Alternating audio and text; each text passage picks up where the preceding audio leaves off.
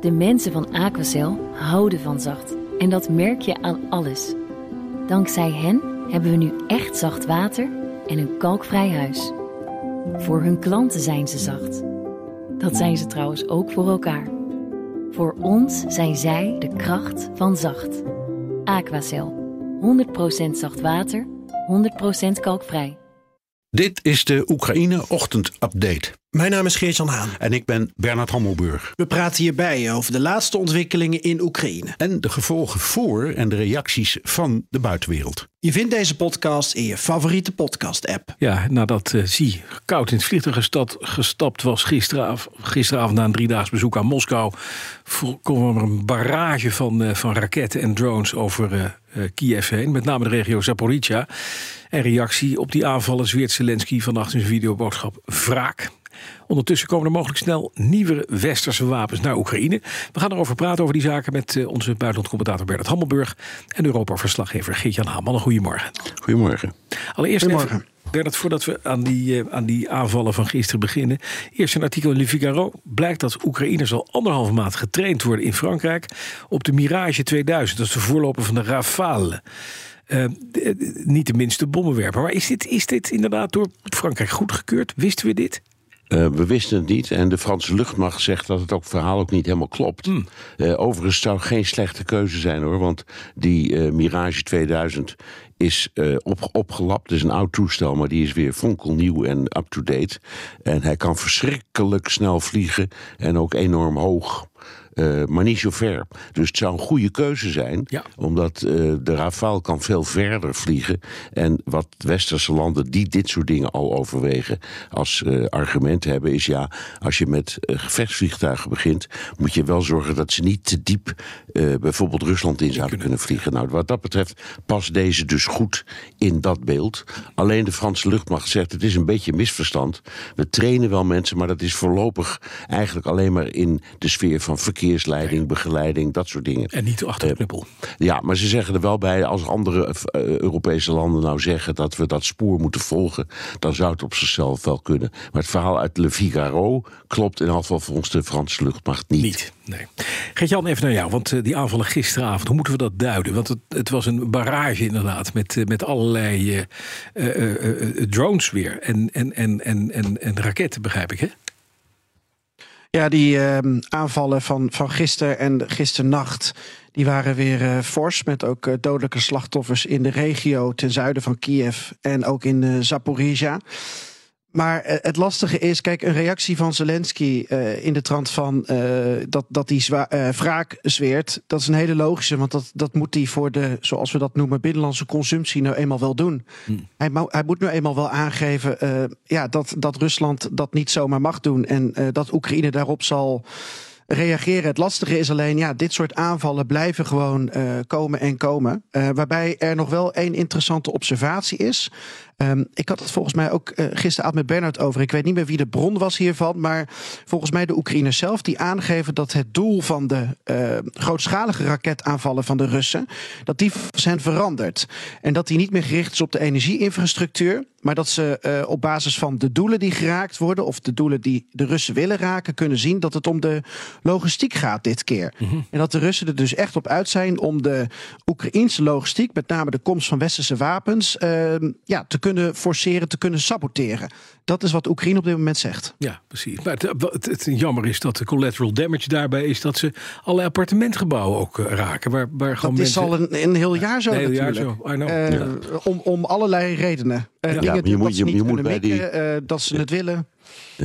Je moet bij die logistiek ook een beetje denken aan wegen en spoorlijnen. Hè? Ja, dat soort precies. dingen. Ja. Dus hoe, het- als ze de, de, de, zeg, al die dingen die wij willen leveren en al leveren, klaarblijkelijk.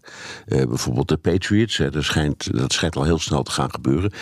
Dat moet, er wel, dat moet wel of over de weg of via het spoor daar komen.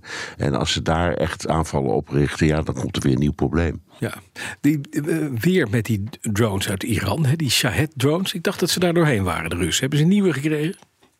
Ehm, er wordt onvoorstelbaar veel geproduceerd van die dingen. Dus de Russen hebben ja, overlegd met de Iraniërs om die productie op te voeren. doen ze ook. En er wordt ook steeds gesproken. Ik heb er geen bevestiging meer voor gevonden. Maar er wordt ook steeds gesproken over het opzetten van, ja, ik zal maar zeggen, een filiaal van dat bedrijf in Rusland zelf. Zodat ze ze daar sneller kunnen bouwen. Ja. en, en dan praat je over een nieuwe productie van een paar duizend of zo. Het zijn er echt meteen heel veel. Dan even over wapentuig gesproken aan de andere kant. Patriots en Abram tanks die komen mogelijk sneller naar Oekraïne. Uit Ja, Amerika. dat- Ja, dat, was, eh, dat zijn berichten die eh, naar mijn idee ook wel eh, betrouwbaar zijn. Ja. Ehm, je weet, het plan was er. Dat is samen met Duitsland en Nederland op, opgezet. Dat zijn bij mijn weten ook de enige drie landen die die dingen ook echt in eigendom hebben. Er zijn een heleboel landen die ze hebben en gebruiken. Maar wij zijn dus bezitters.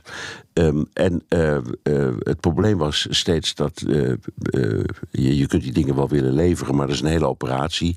En je moet de mensen opleiden, dat is ook een hele operatie. En dat gebeurt nu versneld. Ehm, dus de, de, de, uit Amerikaanse bronnen zeggen, ja, we kunnen die dingen al sneller daar hebben. Dat heeft ook consequenties voor Nederland, want ehm, het is een. Een gezamenlijk project. En je moet je niet. eh, eh, Het is niet zo dat eh, er een Amerikaanse Patriot heen gaat en een Duitse en een Nederlandse.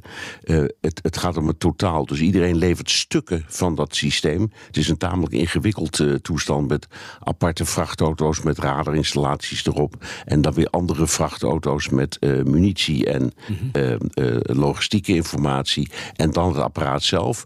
Dus ik denk, maar weet niet, ik denk dat de, de, bijvoorbeeld de Amerikanen zeggen: Nou, dat apparaat zelf, dat kunnen wij wel vast al leveren.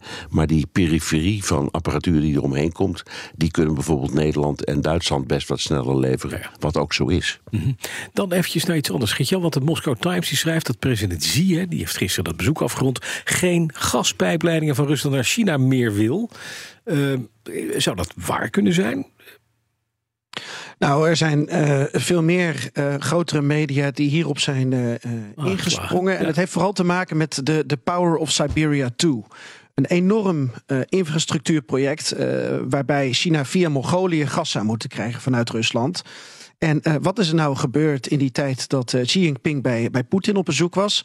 Nou, je zag aan het begin van de trip dat Poetin aangaf dat alle overeenkomsten waren gesloten voor de voltooiing van die pijplijn. Dan zou Rusland zes keer zoveel gas van aan China gaan exporteren in 2030 als, eh, als nu wordt gedaan.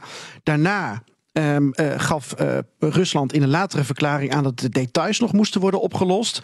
Vervolgens ehm, werd de verklaring weer afgezwakt en werd er vanuit China gezegd dat er nog wat bestudeerd werd. En uiteindelijk eh, lijkt uit de, de gezamenlijke verklaring, of uit de officiële verklaring van, van Xi, lijkt überhaupt die pijpleiding te zijn verdwenen. Dus ehm, wa- waar, waar Poetin van tevoren groot op had ingezet, om, om economische redenen natuurlijk, ja, dat lijkt dus ehm, eh, nou, op dit moment eh, nog, nog niet. ehm, ja, eh, geëffectueerd Nee, te worden. nee, dus dat lijkt nog heel lang te gaan duren. En Bloomberg en de Financial Times en allerlei media die zijn dat nu aan het checken. Want ja, precies, ja. waarom is dat uit die verklaring verdwenen? Ja, ja, nog even naar één ander ding uit de krant, uit The Guardian. Eh, daar waarschuwt eh, NAVO-baas Jens Stoltenberg voor ja, een moeilijke weken voor Oekraïne. Een langere oorlog daar. Wat, wat, wat kunnen we daarover zeggen? We weten dat het hele front in Bagmoed geen millimeter opschiet. Wel dat er weer barrages raketten komen. Eh Gertjan, een van jullie, wat, wat kunnen we zeggen? Geven jullie NAVO-baas Stoltenberg gelijk? Jawel, we geven hem gelijk. eh, omdat er, er zijn steeds twee nijpende problemen. In de eerste plaats dat de westerse wereld, zou ik maar zeggen, in zijn geheel sneller door de munitie heen gaat. eh, dan eh, we kunnen aanmaken, omdat eh, Oekraïne zo verschrikkelijk veel wegschiet. Ehm, in, in de tweede plaats omdat, eh, ja, we praten steeds over een voorjaarsoffensief, maar dat is volgens mij een verkeerd begrip. Maar dat het, eh, de, de, de, de troepenmacht aan de Russische kant groeit en toeneemt. En ehm, eh, ja, dat zoiets als in Bagmoed, ja, daar, daar, daar gaat het dan weer even niet zo goed. Maar de vrees is dat eh, er zo'n enorme hoeveelheid manschappen extra wordt aangeleverd door de Russen. Dat de Oekraïners simpelweg de mankracht niet hebben om dat allemaal tegen te gaan. Dus het, het is echt, eh, het, het is vooral het verhaal aan het front dat de westerse landen zorgen baart. Duidelijk, dank jullie beiden. Uh, Buitenlandcommentator Bernard Hammelburg en uh, Geert-Jan Haan, onze Europa-verslaggever. De mensen van Aquacel houden van zacht. En dat merk je aan alles. Dankzij hen hebben we nu echt zacht water en een kalkvrij huis. Voor hun klanten zijn ze zacht. Dat zijn ze trouwens ook voor elkaar. Voor ons zijn zij de kracht van zacht. Aquacel. 100% zacht water, 100% kalkvrij.